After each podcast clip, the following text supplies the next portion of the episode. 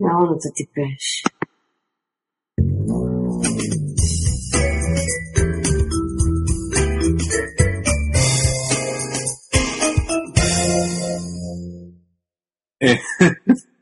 שלום וברוכים הבאים לתוכנית 38 של ספק סביר. כולם נגיד...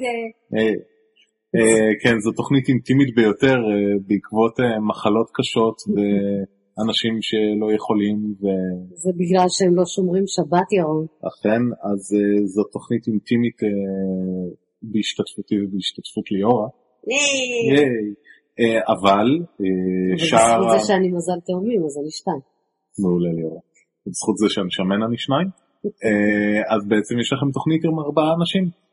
והיות ורק אנחנו שני- שנינו פה, וכדי שגם לנו יהיה כיף, החלטתי להעניק לנו תארי אצולה בתוכנית הזאת. אז ליאורה, את מעתה ואילך הדוכסית ליאורה, ואני המרכיז ירון. אוקיי, בסדר. אז שבוע הבא ניתן אה, סר, סר? לא, נמשיך עם זה כל התוכניות. בסדר. מי שלא הופיע בתוכנית הזאת, לא מקבל. זה- כן, לא מקבל. אוקיי. אה, והיום בתוכנית, אה, חוץ מהגיגיהם של המטורפים קלות, אה, היום בתוכנית מחכה לנו אה, חדשות מרעישות ביותר בנוגע לחייזרים על כדור הארץ. כן, חייזרים, וגם אה, ניגע בכמה מהשאלות שלכם, שאלות המאזינים, אה, ספציפית בנוגע למדיטציה וויטמינים. אה, לצערנו הרב חלק מהשאלות לא נוכל לגעת בהם, היות ומי שהיה אמון על המחקר מצוי על סוג של ארץ דווי ומתאושש ממנו לאיתו. לא יהיה לו, יהיה לו נס חם? יהיה לו נס. יהיה לו נס חנוכה. הגיע הזמן של מישהו. ונדבר גם על ה...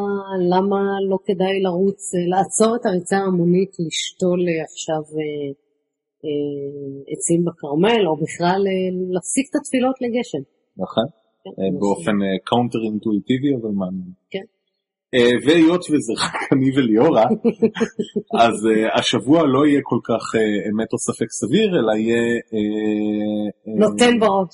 נותן בראש, כן, פינת נותן בראש. שבה אני אתן בראש, אני לליאורה וליאורה לי. ואנחנו לכם. כן. אה, ולא. נגלה לכם את החוקים, חכו לסוף התוכנית. חכו לסוף התוכנית. כן. תן לי לראות ממש. איפה? ברק, איפה ברק, ברק? איפה ברק? זהו, טקטוקים. כן.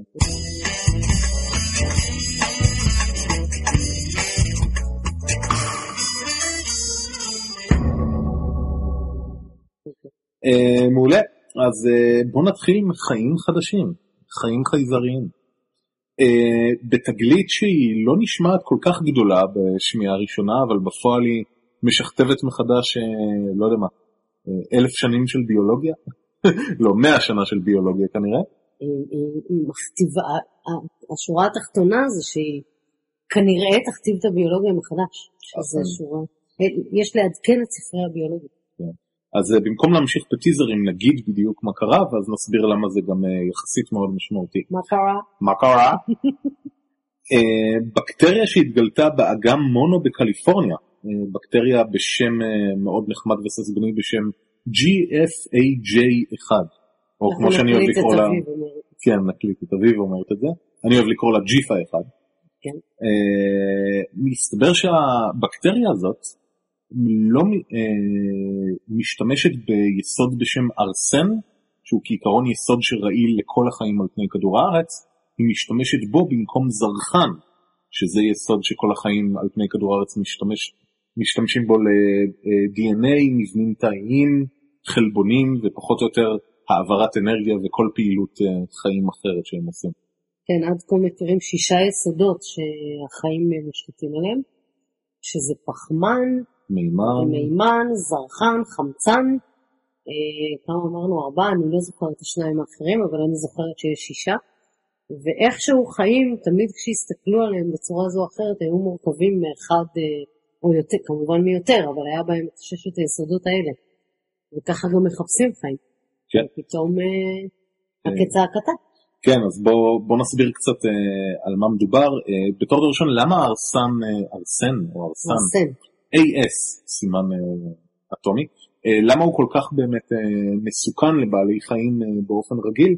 מה שקורה זה שהגוף שלנו באמת נסמך על זרחן לכל הפעילות הרגילה שלו, לבניית DNA, להמרות אנרגיה ולפחות או יותר כל תהליכי החיים, והבעיה זה שהארסן הוא יסוד שבתכונות הכימיות שלו הוא כמעט זהה לזרחן, כמעט זהה אבל לא ממש.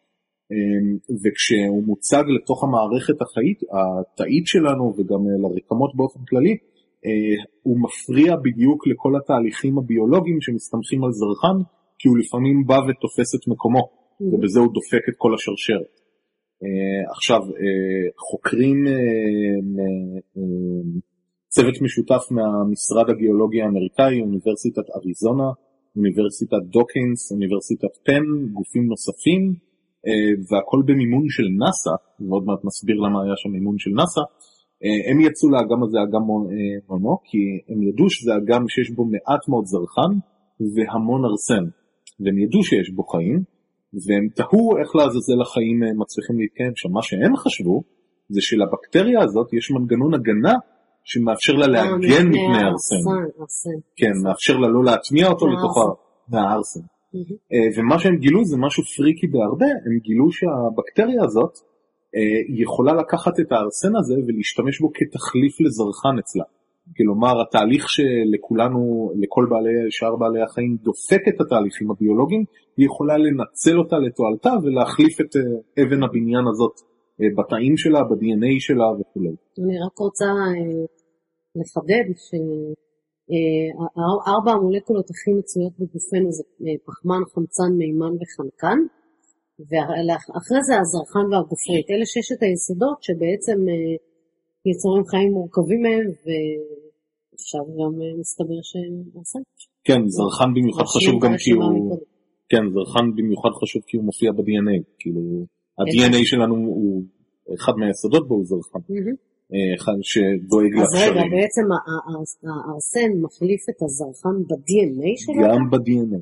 וואו, בכל, אה, בכלל אין, אין בזרחן בכלל? זהו, מה שהם עשו, הם לקחו את הבקטריה והם בהתחלה הכילו אותה אה, בתערובת שמכילה מעט מאוד זרחן והרבה מאוד ארסן, והם ראו שהיא חיה יופי, ואז הם, חש... הם התחילו לחקור את זה, ואז אה, הם אמרו, רגע, אולי נסגור לגמרי את הזרחן, והם גילו, א', שהיא חיה סבבה רק על ארסן, וחומרי הזנה אחרים, ומה שהם גילו, הם עשו ניתוח איזוטופי הם הכילו אותה באיזוטופים של זרחן, והם גילו שהם מרכיבים אותה, כלומר, היא לא רק ניזונה מהם, היא השתמשה בהם כחלק מחומרי הבניין שלה, בתא, ב-DNA וכולי. של הארסן.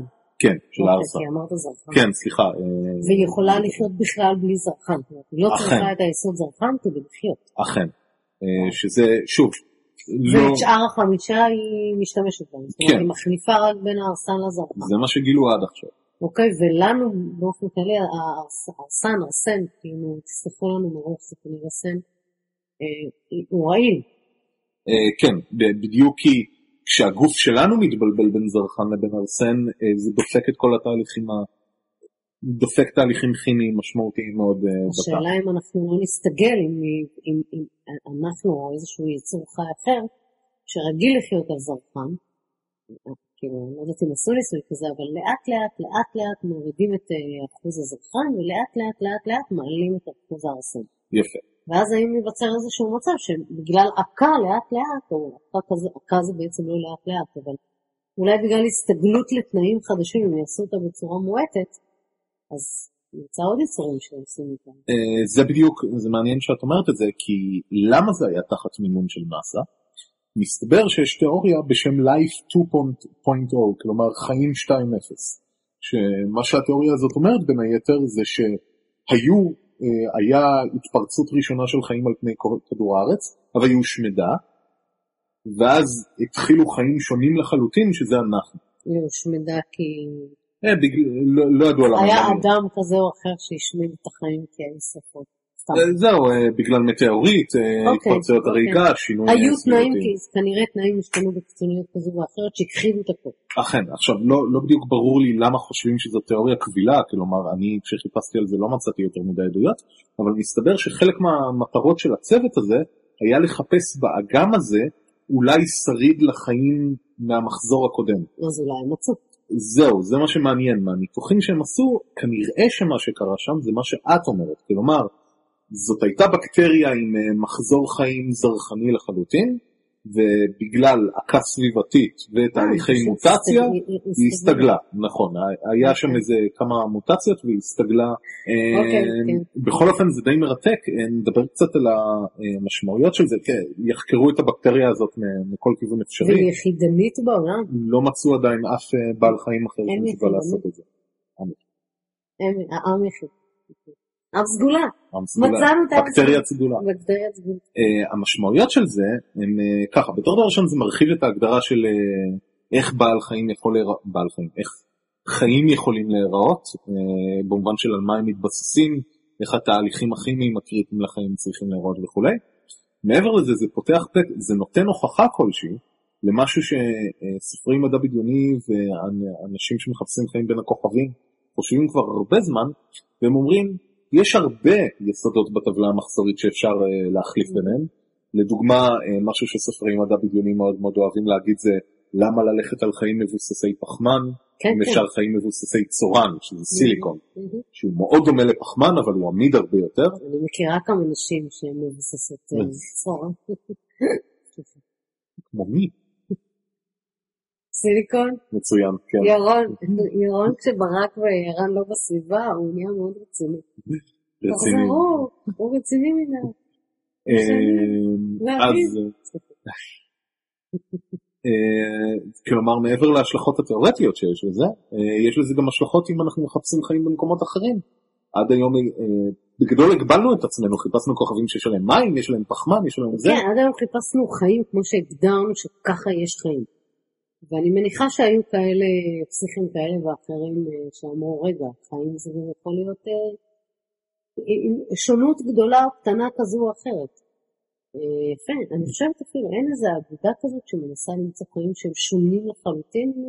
אני לא יודע ספציפית על זה, אני יודע שכאילו סטי יש ויכוחים האם להקצות משאבים אה, לחיפוש כוכבים שהם דומים לשלנו, או רק אותות אה, תרבותיים, יש אז אה, בעצם היום אנחנו, אוקיי, אז אולי במקום להגביל את עצמנו לכדור הארץ, דברים, תנאים דומים לכדור הארץ, אז אפשר לנסות למצוא מקומות שיש בהם הרבה מאוד יסודות אה, באופן כללי. אה, מורכבות מאוד גדולה, או אה, כן, יציבות, או כן. אה, זה, זה אבל מוכיח באמת שאפילו את הכוכב הזה לא מיצינו במחקר שלנו ובהגדרות הביולוגיה שלנו, אה, ויש המון מה ללמוד, זאת, אה, זה היה סוג של הפתעה הבקטריה הזאת. אה, ושוב, זה, זה די משכתב את מה זה תהליכים אורגניים, ו, ואני בניחוש פרוע, נגיד את זה ככה, לדעתי בעתיד באמת נצטרך להתחיל להשתמש במונח חיים מבוססי פחמן, כי יהיו חיים מבוססים גם, כי נמצא חיים מבוססים דברים פחמניסטים. פחמניסטים, כן. וזה לא יהיה רק במדע הבדיוני, שזה חיים מבוססי פחמן מול משהו, אלא כן, גם כן, אולי זה- נמצא אותם. וואלה. כן. ואולי הם אפילו פה בתוכנו. יש את ה... נו, את האסכולות האלה שאומרות, הם פה, מטיילים, בתוכנו. בטח, אנשי. הלטאה בממשל, כן, כן. חלק מאיתנו, פה, הם מטיילים. אז הם באגם הזה, איך הוא נקרא האגם? לייק מונו. אה, אוקיי, כן, אה, אז כן, אה, תגלית מאוד מאוד מרגשת, ואותי אישית גם מאוד עניין לשמוע על התוכנית מחקר הזאת של נאס"א, במחלקת האסטרוביולוגיה שלה, שעושה מחקרים גם בארץ, בכדור הארץ, כלומר, היא לא רק מסתכלת לחלל, אלא היא גם מחפשת, מסתבר יש לה תוכנית מחקר במערות, בזה, שממש מחפשת דברים שכאלה.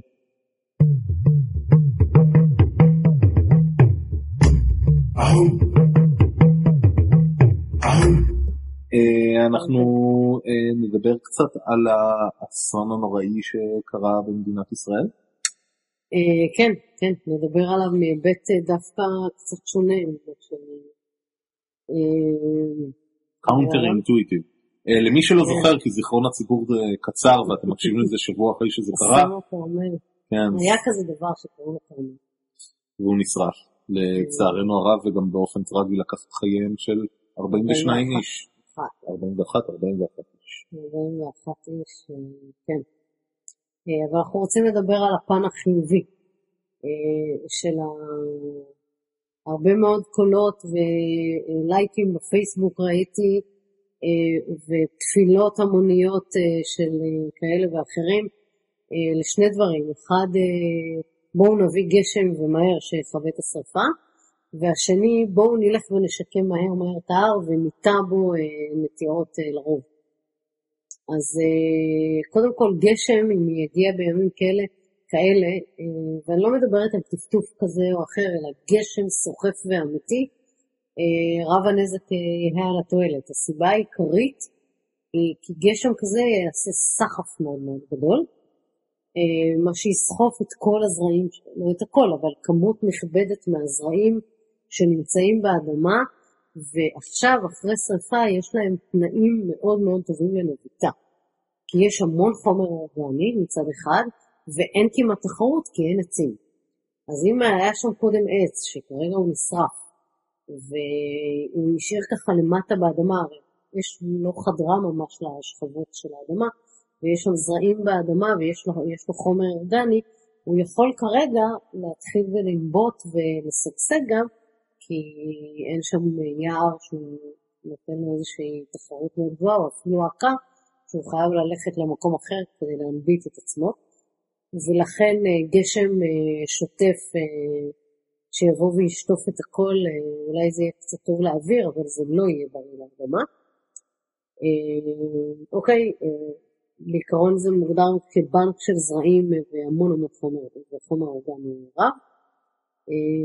חשוב להגיד שעדיין אפשר להגיד למזלנו בהקשר הזה, אבל סוג הצמחייה גם שיש של הכרמל הוא מאוד מאוד טוב בהתאוששות משרפות, בלוטים ואצטרובלים. הם, הם כאילו הם בדיוק סוג הזרעים שניצל ממצבים כאלה, ושכמו שאת אומרת יכול להיקלט מאוד טוב בקרקע לאחר מכן, וממה שאני מבין כל, ב, כל בן אדם שעוסק בתחום אומר בו, גם יש החלטה מסתבר, לא ידעתי, החלטה של ועדה בנושא, לתת לטבע לעשות את שלו. כן, בשנה הראשונה לפחות.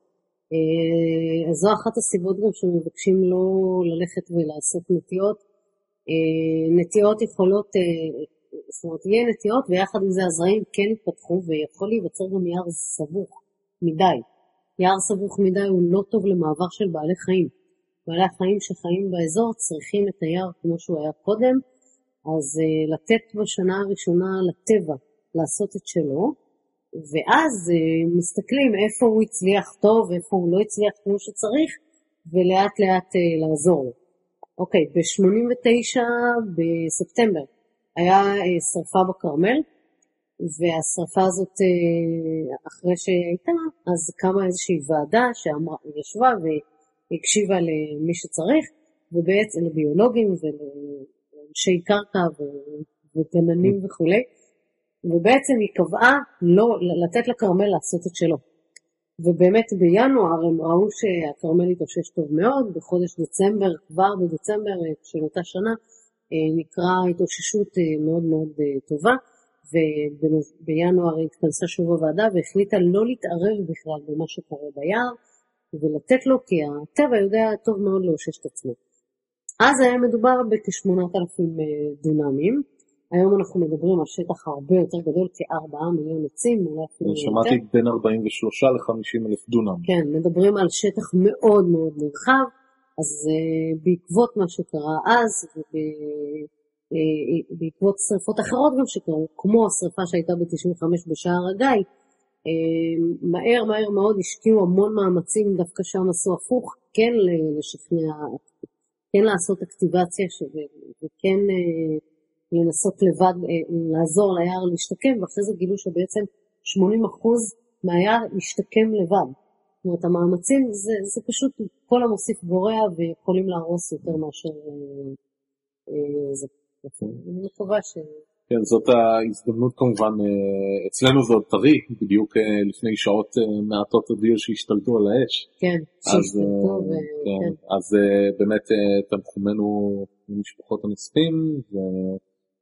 ליבנו עם אה, האנשים שפונו מביתיהם. כן, ו... מי שאיבד בית או איבד, אה, איבד משהו בכלל, כן. אובדן זה דבר. אוקיי, אה, אוקיי. אז אנחנו מקווים שמספר ימי החנוכה שנשארו עוד אה, יחגגו בשמחה. כלשהו. או איזושהי, כן.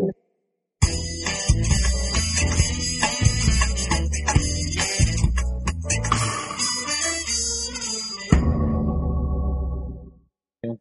אה, כפי שהבטחנו, או לא כפי שהבטחנו, זאת תהיה תוכנית שתעסקנו גם בשאלות מאזינים. ששלחת אלינו מאזינים יקרים, תודה רבה. אה, אנחנו לא נוכל אה, באמת לענות על כל השאלות שרצינו, מה שכן אה, נוכל לענות עליהן זה לדוגמה עכשיו על מדיטציה. שאול, כן, שאול שלח לנו שאלה בנושא הטענות שמשמיעים חסידי המדיטציה והטענות הרפואיות שמיוחסות לה בשאר נושאים. אז בואו נדבר קצת על מדיטציה. למה אני אומר בואו? בואי נדבר קצת בוא, על מדיטציה. בוא אני אקשיב, אתה תספר לי, אבל המחקר היפה שעשית.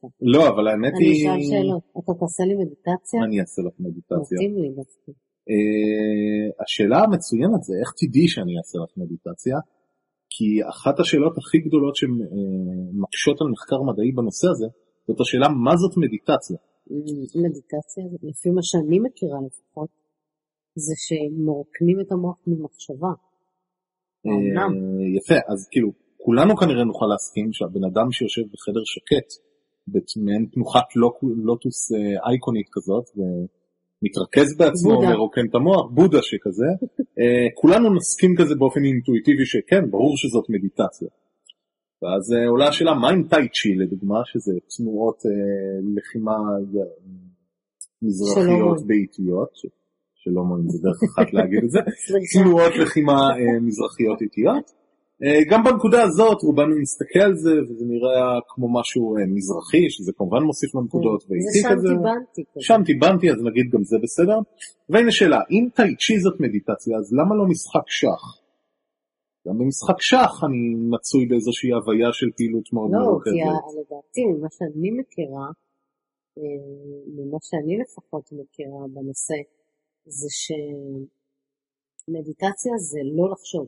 אה, לא, מעולה, זה בדיוק, אה, אז בוא נשים בצד שח, משחק של Bejeweled, שרובנו יתארו בתור שום מאמץ שכלי, אלא מעין להיתפס בהוויה של תנועות אצבע וצבעים מתפוצצים. זה גם סוג של מדיטציה. גם סוג של מדיטציה. אה, זה בדיוק מגדיר מה, את אחת הבעיות הכי גדולות בחקירה מדעית של מדיטציה, והיא מה זאת מדיטציה, כי כשרובנו חושבים על מדיטציה, אנחנו חושבים על אה, מחזור מסחרי, שזו תפיסה שצמחה בשנות ה-60 וה-50 במערב. אוקיי. אה, מה שאנחנו חושבים עליו בתור מדיטציה זה פשוט משהו שנמכר טוב, שיש לו את הדמות האיקונית הזאת. אה, אז זה אחת הבעיות המשמעותיות. הבעיה השנייה שהיא מאוד משמעותית במדע שבא לחקור מה ההשפעות של מדיטציה, אה, זה ההפרדה של מה מדיטציה עושה, לעומת מה סתם הירגעות עושה. לצורך Mm. העניין, גם פשוט לשבת ולקרוא ספר ביער, מביא לתוצאות אה, מדידות אמפירית של הורדת לחץ דם, אה, ורוגע ומנוחה יותר טובה לשרירים כן, אבל וכולי. השאלה היא, אם אני למשל בודקת אה, פעילות מוחית, מעולה. האם פעילות מוחית בקריאת ספר היא שווה לפעילות מוחית של סו קולד מי שמומחה למדיטציה? יפה, אז אה, זה באמת אחד התחומים היחידים שבהם מדיטציה היא נבדלת במשהו, בפעילות מוחית, אבל אה, בואי לא נקפוץ קדימה, בואי נדבר קצת על אה, באמת, חשוב להבין עד כמה מדיטציה זה, כמו שאנחנו תופסים אותה, זה משהו חדש. אז אני אתן רק איזה כזה, כשאתה אומר אנחנו, אתה מתכוון אתה ואני לא לחשוב, או אנחנו זה הכלל? ה- התרבות המערבית, ה- התרבות, אה, אז ככה, קודם כל המקורות הקדומים ביותר של מדיטציה הם מזוהים אה, עם סין והודו, אזור ה-500 לפני הספירה. אה, הנקודה היא שבאופן משעשע רק שהתרבות המערבית הטמיעה את המנהג הזה ואז החזירה אותו למזרח, אז זה התגלגל לקטע של האור המואר ההודי אה, וכל הדברים שאנחנו חושבים עליהם בתור מאוד עתיקים וכולי, הם כולם הומצאו ב-1900 ו... מצוין. פעם זה ממש לא היה, זה לא הקטע אז במדיטציה כן פעם. היה?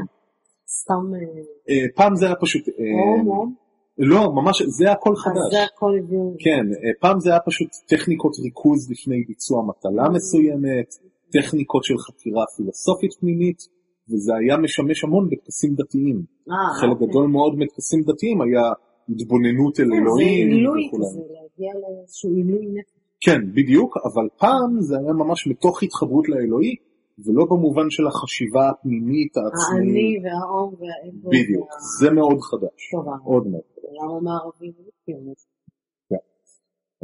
אז אתה אומר, אז מתי זה הגיע בעצם לעולם המערבי? אז ככה, כל תרבות אה, פיתחה תיאוריה פילוסופית שונה למה קורה במדיטציה, בדרך כלל על פי התיאולוגיה שהייתה לה, או שזה חיבור לאל, או שנכנסת בך המוזה, או אקסטזה, או משהו שכזה. אה, עכשיו, אה, רק בכמה מאות שנים האחרונות, בתקופת ההשכלה וכולי, זה הפך להרגל תועלתני. כלומר, שאני עושה את זה לאיזושהי תועלת עצמית של רגיעה או יכולות ריכוז מיוחדות, או חשיבה לפתרון בעיות. ולא כפולחן דתי או משהו כזה? בדיוק.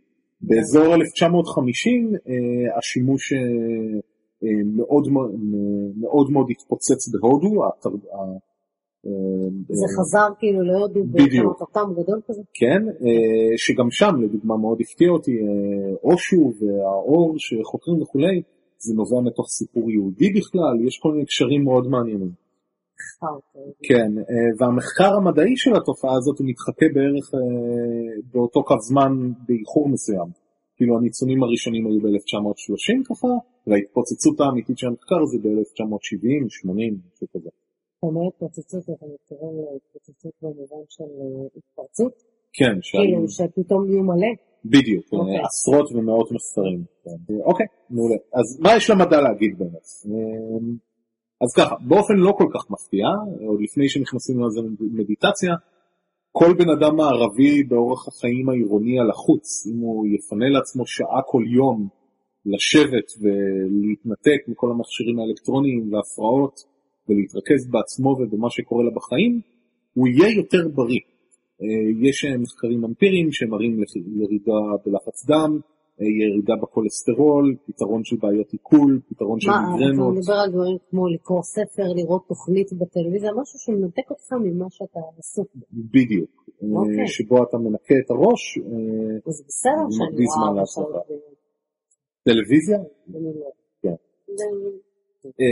אבל הדבר המעניין זה באמת מה שאת אמרת, חלק מטכניקות המדיטציה הן מובילות באמת למצב תודעתי שונה, אה, כלומר כמו שיש שינה או היפנוזה שזה מעין קצת מצב תודעתי שונה, ככה גם באופן ממש מדיד ברמת גלי המוח, יש טכניקות מדיטציה שמובילות לגלי מוח בתבנית שונה לחלוטין. אוקיי, okay, אני מכירה את זה קצת מעולם הצלילה החופשית, ששם מלמדים אותך באמת להיכנס מה שנקרא למדיטציה עמוקה, וזה בעצם מה שמאפשר להוריד את, את הדופק ממש להוריד את הדופק לרמות מטורפות. אה, אני לא יודעת להגיד עוד כמה, אבל זה אחוזים יקרים לפעמים, וזה מה שמאפשר לאנשים לעשות, לרדת בצלילה חופשית ל-200 מטר בלי שום דבר. אומרת, צלילה חופשית, הם יורדים, הם משהו כמו, אני חושבת שהשיא זה 6 דקות ללא נשימה, שזה המון, אבל אה, מצליחים לעשות את זה, ואחת השיטות היא מדיטציה. יאללה, בהקשר למה שאת אמרת על ניצולת אנרגיה יותר נמוכה, באמת בניגוד לשינה, שבה ניצולת האנרגיה של הגוף היא גבוהה יותר משל ערות, אה, יש מד... סוגי מדיטציות מסוימות שבהם אה, כשאתה נכנס למצב עמוק של מדיטציה, אז צריכת האנרגיה של הגוף יורדת בצורה מאוד מאוד משמעותית, וככל שאתה מתאמן יותר במדיטציה היא יורדת יותר. אלה ניסויים מבוקרים עם קבוצות ביקורת. שנעשו ושוחזרו הרבה מאוד פעמים. ובאמת מה שמראים, וזה מאוד מאוד יפה, גם המנוסים שבאלה שעוסקים במדיטציה 30-40 שנה, יש להם תקופות מאוד מאוד קצרות, שגלי המוח שלהם כמעט לחלוטין שטוחים, כמעט לחלוטין, וכולם מזהים את הרגעים האלה בתור רגעים של נירוונה ואושר עילאי. אז אולי באמת הם רואים את האור, שאולי הם יכולים שנמות. אז זהו, סובייקטיבית ממש זה מה שהם מתארים, הם מתארים אושר, נירוונה, תחושת שלמות, אה, ממש תופעות שסובייקטיביות, סובייקטיבית הן מתקשרות ממש לדברים לצורך העניין שבשבילם עושים מדיטציה, נגיד את זה ככה. אבל גם זה אנשים מאוד מאוד מנוסים לתקופות מאוד מאוד קצרות יש להם את זה.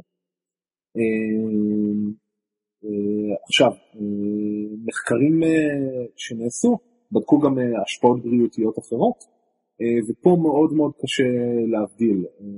יש מחקרים שמראים שכן יש אה, השפעות בריאותיות, יש מחקרים שמראים שלא.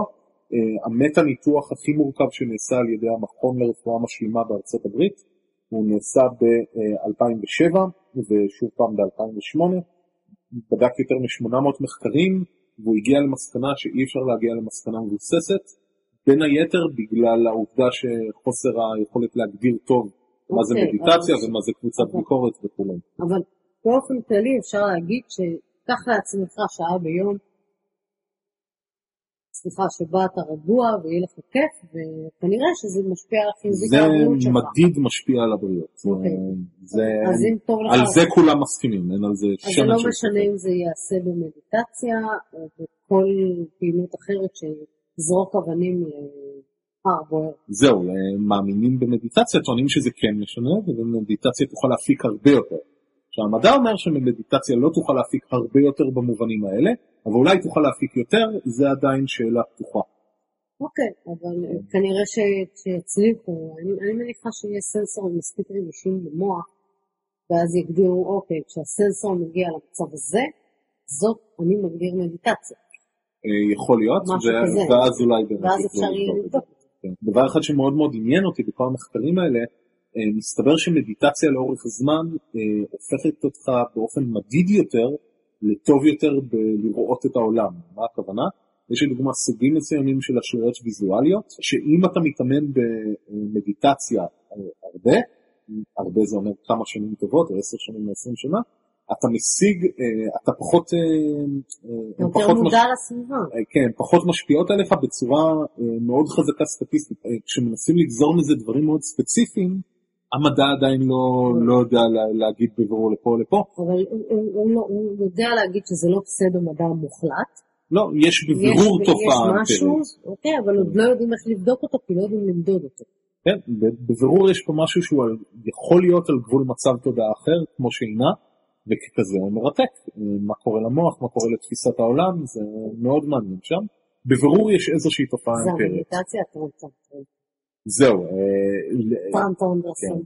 לעומת כל הדברים האמפיריים האלה יש אה, כל מיני מטורפים או אנשים שהמדע טוען שהם טועים אה, כמו אלה שעוסקים במדיטציה טרנסצנדנציאלית כזה, כזה אה, TN שהם טוענים בכלל שזה גם מאפשר לך חלק מהם טוענים שזה מאפשר לך לעופף ולהשפיע על החומר ולהקרין שדות של אנרגיה ולכל הדברים האלה המדע לא מצא מעולם איזשהו איזשהו המדע הרציני הטוב עם מחקרים אה, עם בקרה וכולי, לא מצא שום דבר. אבל במובן של מה זה עושה לי לגלי המוח שלי, בבירור יש פה תופעה, עדיין מתווכחים על מה מידת ההיקף שלה וההשפעה שלה על אה, כל שאר הדברים.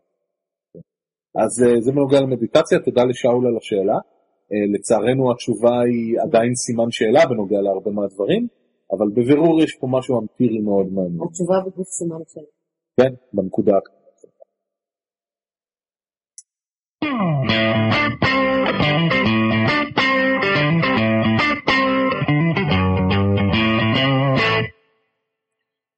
אה, ועכשיו ליאורה תספר לנו על ויטמינים. כן, אה, מאזין בשם רוני, אה, האמת שהוא די מזמן שלח לנו את השאלה. שהוא בתוכנית שלוש או משהו כזה. כן, איפשהו בספטמבר, לפני החגים, מה שנקרא. והנה, אנחנו מגיעים לחגים, לחגים הבאים, אה, ואנחנו עונים לך, אז א', אנחנו מאוד מאוד מתנצלים על הזמן הארוך שעבר, אבל השתדלנו לתת מענה טוב למה ששאלת. אז ככה, קודם כל אה, סקירה קצרה מה זה ויטמינים בכלל. אה, ויטמין בהגדרה שלו זה כל חומר אורגני שחיוני לגוף אה, בכמויות מזעריות, ושהגוף לא יכול לייצר אותו בכוחות עצמו. אה, עכשיו ההגדרה הזאת מעצם טבעה היא קצת גבולית וקצת בעייתית במקרים מסוימים, אז הוויטמינים כמו שאנחנו מכירים אותם הם בעיקר בהתייחסות לאדם, אה, אה, מבחינת זה שהגוף צריך אותם, אבל לא יכול באמת לייצר אותם. יחד עם זאת, יש גם ויטמינים שהגוף מייצר אותם, אבל בתנאים מאוד מאוד מיוחדים כאלה ואחרים, ולכן זה עדיין נכנס בהגדרה של ויטמינים. ומי שגילה, מי שהטביע את המונח הזה בעצם, זה היה כימיקאי יהודי פולני בשם אה, קזמיר פונק, אה, והוא הצליח לבודד את ויטמין B1 שהוא חיוני במניעה למחלות עצבים. אה, יש תופעה בגוף שלפעמים היא נקראת תזונה ירודה, או חוסר תזונה בגוף, ורואים אנשים שכשמסתכלים עליהם הם יכולים להיות מבחינת משקל, לפעמים בעודף משקל של 10 ו-5 ו-10 קילו ממשקלם. ובכל זאת התופעה, המונח הבריאותי לבעיה שיש להם, נקראת חוסר תזונה. הכוונה לא לאנורקסיה, אלא בדיוק לאנשים שיש להם איזשהו חוסר בוויטמין אחד או יותר בגוף, ולכן הגוף מתחיל להרוג את עצמו, אז, אז פיזית הם הולכים ומתים למרות שלא ממש רואים את זה. ואז הטיפול באנשים האלה זה פשוט לתת להם את הוויטמין שחסר, הם עוברים דיאטות מאוד מאוד מיוחדות. הם גם בדרך כלל, המצחיק הוא שהם בחוסר תזונה, so called, והם בדרך כלל מרזים בטיפול הזה. אבל שוב, זה יותר חוסר איזון בתזונה, שחסר להם איזשהו ויטמין. כן.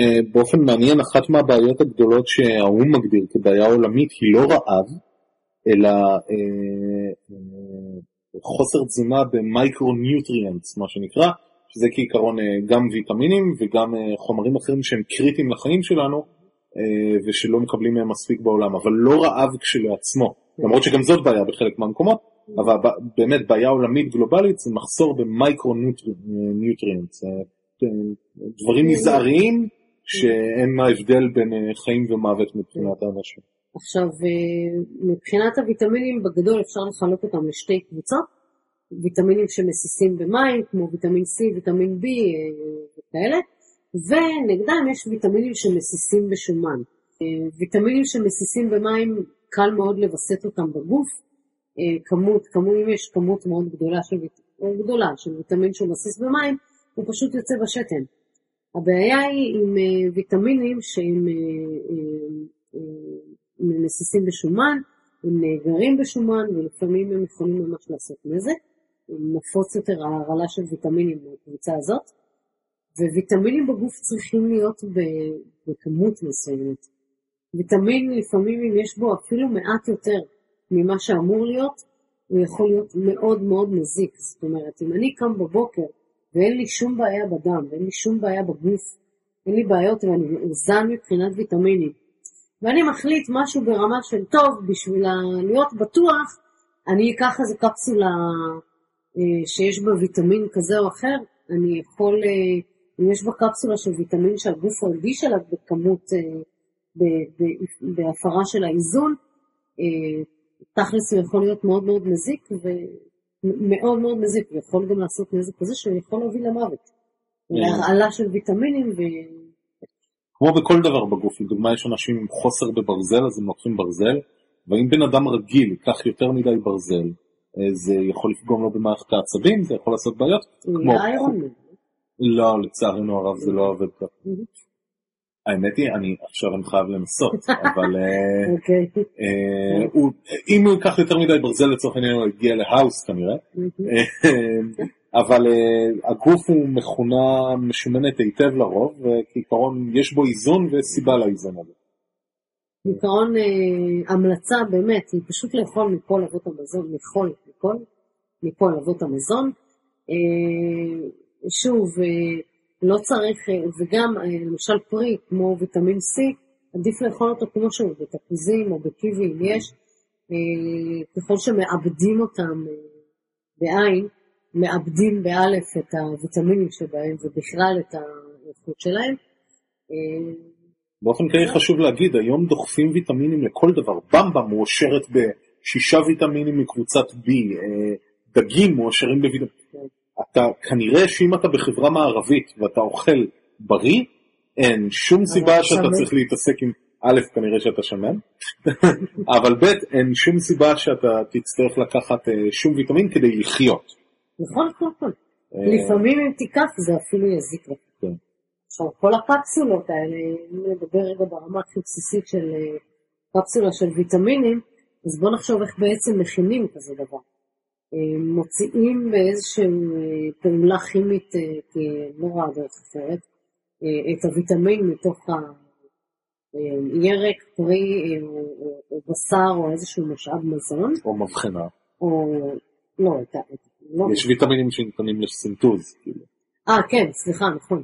או שמסנטזים אותם. שוב, גם הסינטוז זה איזושהי פעולה כימית, ובסוף קושרים את זה ככה יפה באיזושהי קפסולה, שהיא צריכה להיראות טוב, היא צריכה להישמר לאורך זמן, היא צריכה לעבור את מערכת העיכול בצורה פשוטה, היא צריכה להוציא מתוכה את הקפסולה שבתוכה יש את הוויטמין, ובקיצור היא עטופה במה שאני לפחות קוראת זבל כימי כזה או אחר, ובסופו של דבר אני מקבלת מנת הוויטמין שלי. אה, אני לא יודעת להגיד בוודאות, אה, אולי ירון אה, ידע לומר, האם בקפסולה של ויטמין נפסי מאוד מאוד מרוכז, באמת אני אקבל יותר ובצורה יעילה יותר, מאשר אם אני אוכל איקס תפוזים ביום.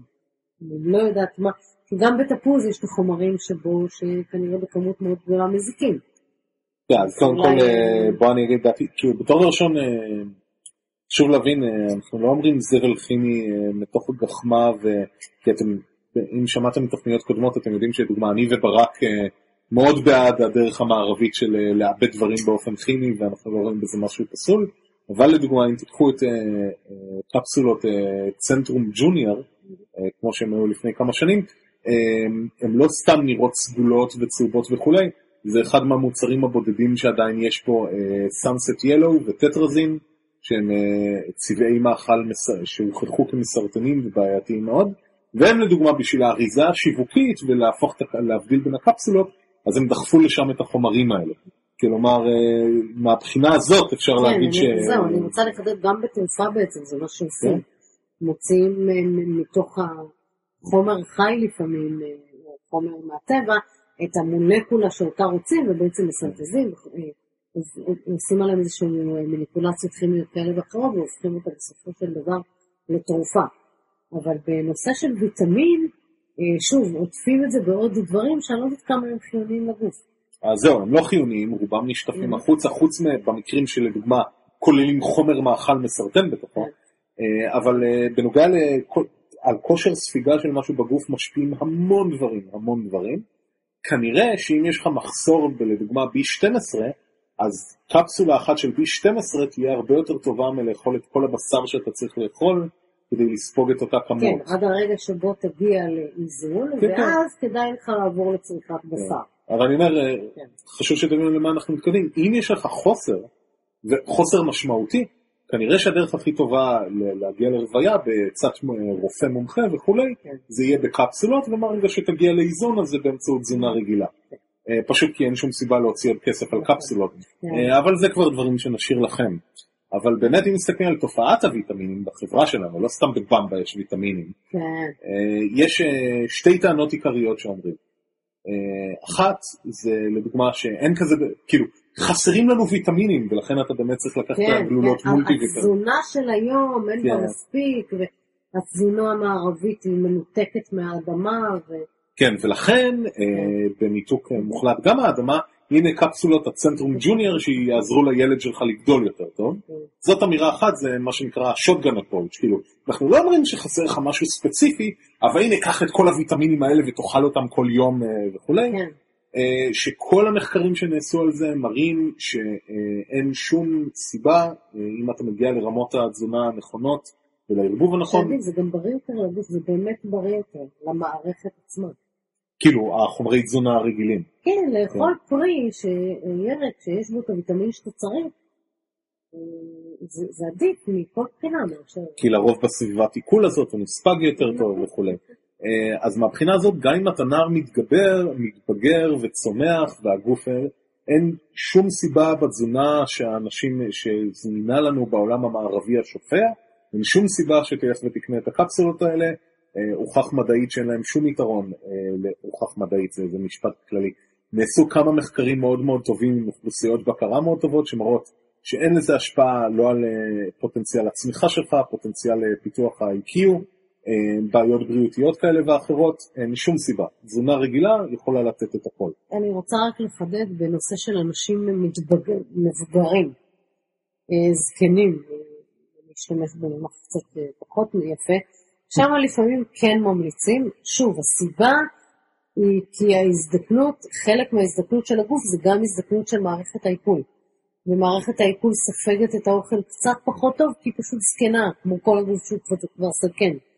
זה לא שהזקן צריך עכשיו יותר ויטמינים כי הוא זקן, אלא הוא סופג פחות טוב את הוויטמינים אה, מהמזון, ולכן אה, בבעיות של זקנה, לפעמים ויטמין מסוים, פשוט המע- המערכת, אני אשתמש במילים קצת מצחיקות, אבל הספיגה של ויטמ, ויטמין X או Y או, או A או B, לא משנה, התקלקלה קצת, כי זה זקן, פשוט הגוף זקן. במקרים כאלה ממליצים, אבל שוב, זה בבדיקות ובהרבה מאוד התייעצות של רופא שמבין בזה, אה, לקחת ויטמין מסוג מאוד ספציפי. אה, בכל אופן, אז אמירה אחת זאת האמירה הכללית הזאת, שאנחנו לא נגישים לכל הוויטמינים, אז קח את המולטי ויטמין, וזה אה, הראו מחקרים ודאיים באופן מוחץ, חר. אה, מה שצמח כן בעשור האחרון אולי, אה, זה כל מיני תיאוריות שהן אומרות, אה, אם אני אקח מנה ממש ממש גדולה של ויטמין מסוים, הוא יעזור להתגבר על שפעת במקרה של ויטמין C, להתגבר על סרטן במקרה של ויטמין E וכולי. יש את האמירות האלה, יש כן, את ה... יש פה אפילו מחקר לזה. כן, את ה-common knowledge הזה. כן. אז אה, גם במקרים האלה, יש פה את שני הדברים שהזכרנו מקודם, שליאורה הזכירה. אחד זה, אה, עוד מעט אה, נפרט קצת, אבל אין שום עדויות מדעיות שמנת יתר של ויטמין מסוים עוזרת למצב מסוים. לעומת זאת, יש כן עדויות מדעיות אה, די טובות ומוצקות, שיש ויטמינים שבהם מנת יתר, גם קטנה ובטח ובטח גדולה, מזיקה לגוף. כמו ויטמין E. אכן. אה, אני לא אפרט פה את כל המחקר, יש פה מחקר מאוד מעניין שנעשה על ויטמין E. אה, מה, מה, מה קורה לו אנחנו מתפרק בתזונה, ממש מישהו שהוא אה, מאתר של מגזין מקצועי לרוקחים, והוא מסביר בדיוק את התהליכים של ויטמין E, איך הוא נספק Mhm. בתזונה וכולי, והרבה מאוד מחקרים, הרבה מאוד, אבל הרבה מחקרים שנעשו עליו, יותר מאחד לפחות, אה, שמראים שצריכה של ויטמין E בקצת, יחסית מעט מאוד מה- מהצריך, יכול להיות ממש מזיק. כן, רק אה, אני אתאר בשורה, הוא כן. מתאר שם ספציפית מטה מחקר מ-2005, שבחן אה, הרבה מאוד מחקרים שהם בדקו מנות גבוהות של ויטמין E, גם אה, לנושאי סרטן וגם לנושאי אה, אה, כזה. לב אה, וכולי, כן. אה, לאנשים עם בעיות לב, כי ויטמין E הוא אנטי אוקסידנט, אז אה, בדקו גם את זה, ולא רק שהם מצאו אוקיי. אה, לא רק שהם מצאו שהוא לא עזר אה, לתוחלת החיים הצפויה של האנשים האלה, אלא גם בניתוח סטטיסטי שעשו, הת- התגלה באופן מובהק סטטיסטית, אפשר להגיד, שמנת יתר שלו אה, מקצ- מעלה את התמותה, ובניתוח אה, סטטיסטי קצת יותר מורכב, שצריך לחזור ולשחזר אותו, התגלה שגם מנה קצ- קטנה אה, מגבירה את התמותה. אוקיי, אז אה, זה בנוגע לדוגמה לוויטמין E, יש עליו הרבה מחקרים. יש הרבה מחקרים על ויטמין A, שבאוברדוסים יכול להיות בעייתי לגוף. ובנוגע, לוו... אין עוד מחקרים יחסית אמינים, המחקרים בנוגע לוויטמין C הם כזה פלימזי קצת. אה, מדובר הרבה על ויטמין C בנושא שפעת, המערכת החיסונית של הגוף וכולי. אף מחקר לא הראה שמנות גדולות של ויטמין C עוזרות לדברים, עוזרות לגוף אה, להתגבר על בעיות.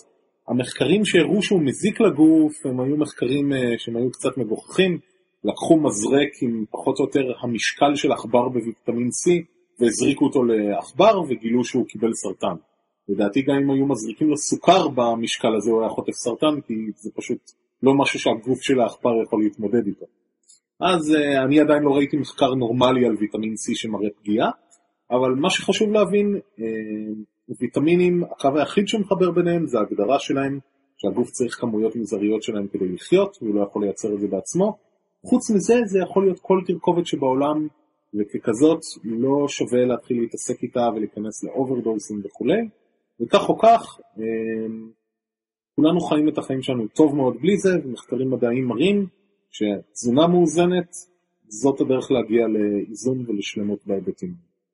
טוב, אה, אז אה, רוני, אנחנו מתנצלים באמת, אה, לא שכחנו אותך, ועדיף לעולם מאוחר מאשר לעולם יותר. הנה, קרה לך נס חנוכה הפרטי שלך? כן. אה, נשים את הלינקים למחקרים, זה באמת מעניין, אה, ובמיוחד מעניין העזות מצח, אני עשיתי קצת חיפוש באינטרנט. יש עדיין אנשים שטוענים שמנת יתר של ויטמין C מרפאת סרטן. כאילו, בשם אלוהים. זה... אז אה? לא שלי, זה בטוח.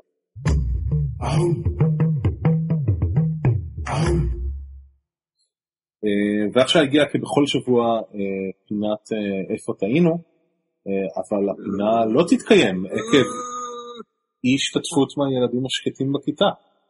אייכם מאזינים יקרים, זה לא. יפה. אם שמעתם בתוכנית זאת או בתוכניות אחרות דברים שאתם מעוניינים לתקן אותנו עליהם, להרחיב את ידיעותינו, לתת מקורות נוספים וכולי, אתם מוזמנים לעשות את זה או בתגובות באתר או דרך טופס צרו קשר.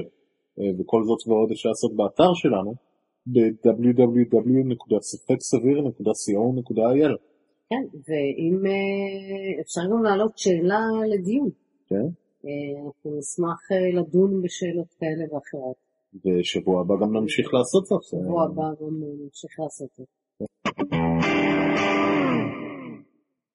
ועכשיו, בניגוד לכל שבוע, בניגוד, בניגוד, אני. אכסח אותך. כן. לא הגיע בכלל זמנה של פינת אה, אמת או ספק סביר, כי הפעם אה, זו תוכנית אינטימית, רק אני, ליאורה ו-400 ממאזיננו. אבל אה, לעומת זאת, מה שנעשה התוכנית, כל אחד מאיתנו יציג לשני שתי. שני, שני משפטים. האחד הוא אמת והשני הוא שקר, ונצטרך לנחש מה הוא מה. אז ליאורה, אתגרי אותי.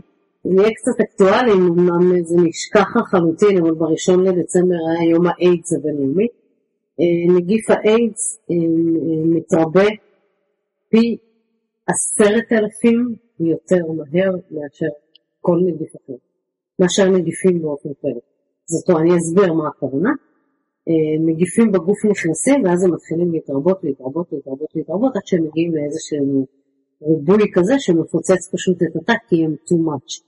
יש להם קצב התרבות מסוים. אה, יש להם קצב התרבות, התרבות לנגיפים שהוא X, נגיף האיידס, קצב ההתרבות שלו הוא עשרת אלפים, הוא פי עשרת אלפים. אה, גז הצחוק התגלה אה, מאוד מאוד במקרה. הוא קיבל את, השם גז הצחוק קצת באירוניה, הוא התגלה קצת כטרגדיה. אה, איזשהו אה, רופא שיניים שבעצם אה, האמין בסוף, איפשהו במאה ה-19, אה, הי- הייתה לו איזושהי, הוא ראה שימוש בגז הזה, הוא היה רופא שיניים, והוא האמין שיש לגז הזה איזשהן יכולות, והוא, אה, אה, אחד הפציינטים שלו פשוט השתמש. הפציינט קצת נפטר מזה, קצת אבל רק. לא, אחרי שהוא כמובן צחק וכולי, אבל הוא נתן לו מינון מאוד לא נכון. אה, אז אומנם הוא נקרא עדיין גז הצחוק, אבל בעצם גז הצחוק התגלה בצורה טרגדית קצת. בטרגדיה. אה, אוקיי, נראה לי שמה שאני אעשה זה אני אגיד לך את שלי, ואז נחשוב כל אחד, ואז זה. אז אה, שלי ממשיך את הקו של ערן משבוע שעבר, הוא בנושא מוות. אחד, אחרי שאתה מת, הציפורניים והשיער שלך ממשיכים לגדול לכשלושה ימים. אוקיי, והדבר השני, סימן לזה שמטת במהירות, יהיה לרוב זקפה אם אתה גבר. כלומר, אם לגופה יש זקפה לאחר המוות, סיכוי סביר שמטת במהירות. אה, אז אלה שני הדברים שלי, ואת אה, תחשבי, ואני אחשוב, אני מוכן להגיב על שלך. זה מרגל. לדעתי, אה, נגיף האיידס דווקא מתרבה באיטיות מטורפת, אה, הוא איטי לדעתי יותר פי שקר כלשהו, אה, כי אחרת לא נראה לי שאנשים היו יכולים להיות נשאים כל כך הרבה זמן עד שהוא יתפרץ, נראה לי. אה, זה אחד. הדבר השני, אה, אני אקבל את זה שהגז הצחוק הוא זה. אני אקבל את זה. עכשיו אני אגיד... כן, כן, תגידי עכשיו. אוקיי, ירון, אה, טעית! טעיתי זה בגדול, וואי. אה, נגיף האיידס מתרבה פי עשרת אלפים? נציין גם שקצב התרבות הנגיף הוא 10 בחזקת 9 לעומת 10 בחזקת 5 של נגיפים אחרים. fucking shit. זה אחת הבעיות הגדולות בנגיף האיידס. אה, לגבי גז הצחוק זה דווקא הפוך. אה, בעצם, אה, מי ש... קודם כל מי שגילה אותו באמת היה, אה, התגלה לראשונה בסוף המאה ה-18, כימיקאי אנגלי בשם ג'וסף קריסטלי. אה, זה אותו מדען שגילה את החמצן. אה, ואחרי כמה שנים אה, כימיקאי בשם המפרי דייבי אה, גילה את ההשפעות הפי- הפיזיולוגיות של הגז על האנשים. הוא הבחין בתגובותיהם המשעשעות של אה, הנבדקים והטביע את השם גז צחוק. והוא גם שם, שם לב שיש לזה גז אה, אפקט מרדים. עכשיו, השימוש הראשוני בכלל בגז צחוק היה בכל מיני תיאטראות וכולי, לגרום לשעשוע, אה, כן, גם ב... אלכוהול לעניים, כאילו, משהו? כזה, כן? אה, בשנת 40, ב-1844, תוך כדי איזשהו מופע, הבחין רופא שיניים. דוקטור וולס, שהוא היה בקהל, שאחד הצופים תחת השפעה פשוט נפל, נפצע, והוא לא מרגיש. אוקיי? הוא לא מרגיש, ממש ככה. אחד הצופים שהיה תחת השפעת הגז נפצע ולא חש בכך, אלא כאשר פגה השפעתו של הסם. הוא הציע להשתמש בסם במהלך טיפולי שיניים, הצעתו הקדימה את זמנה וציבור הרופאים דאז דחה אותה. היום אנחנו יודעים שמשתמשים בזה ברפואת השיניים, אז זה נחמד, הוא נקרא גז צחוק, כי פשוט אנשים היו משועשעים מסביב, וכן, מדליק זה מאוד. ממש מדליק. מאה שנה אחר כך סטיב מרטין נתן איתו הופעה בחנות קטנה ומצליחה. נכון.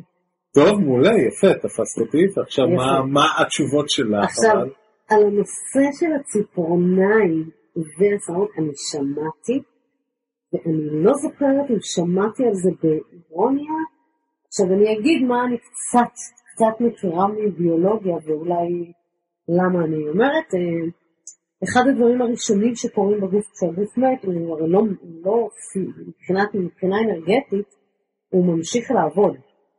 ב-72 שעות הראשונות, בטח כל המפרקים, מה שנקרא אנזימים של מפרקים, נכנסים לפעולה אה, בגלל שציפורניים ושערות זה דברים שהם מתים כבר, אז אני לא רואה סיבה שהם לא ימשיכו לצמוח שלושה ימים.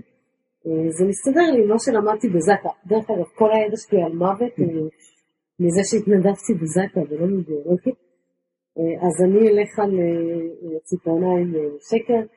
ומטת המוות מיידי, זקפה, אה, נראה לי שהזקפה תישאר, אבל אחד הוא האמת.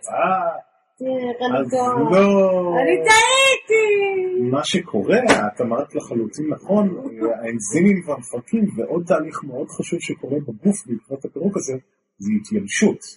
אה, נכון. וההתייבשות נכון. מובילה לנסיגת רקמות, נכון. שגורמות לזה להיראות כאילו שהציפורניים יותר ארוכות, אבל למעשה אין צמיחה באורך שלהם, לא של הציפורניים ולא של השיער. זהו, אז אני שמעתי. הנה. עכשיו, בנוגע לאייטם השני, אני אחזור לזק"א לשמוע. כן, כן, לשמוע את הסיפור. המלא.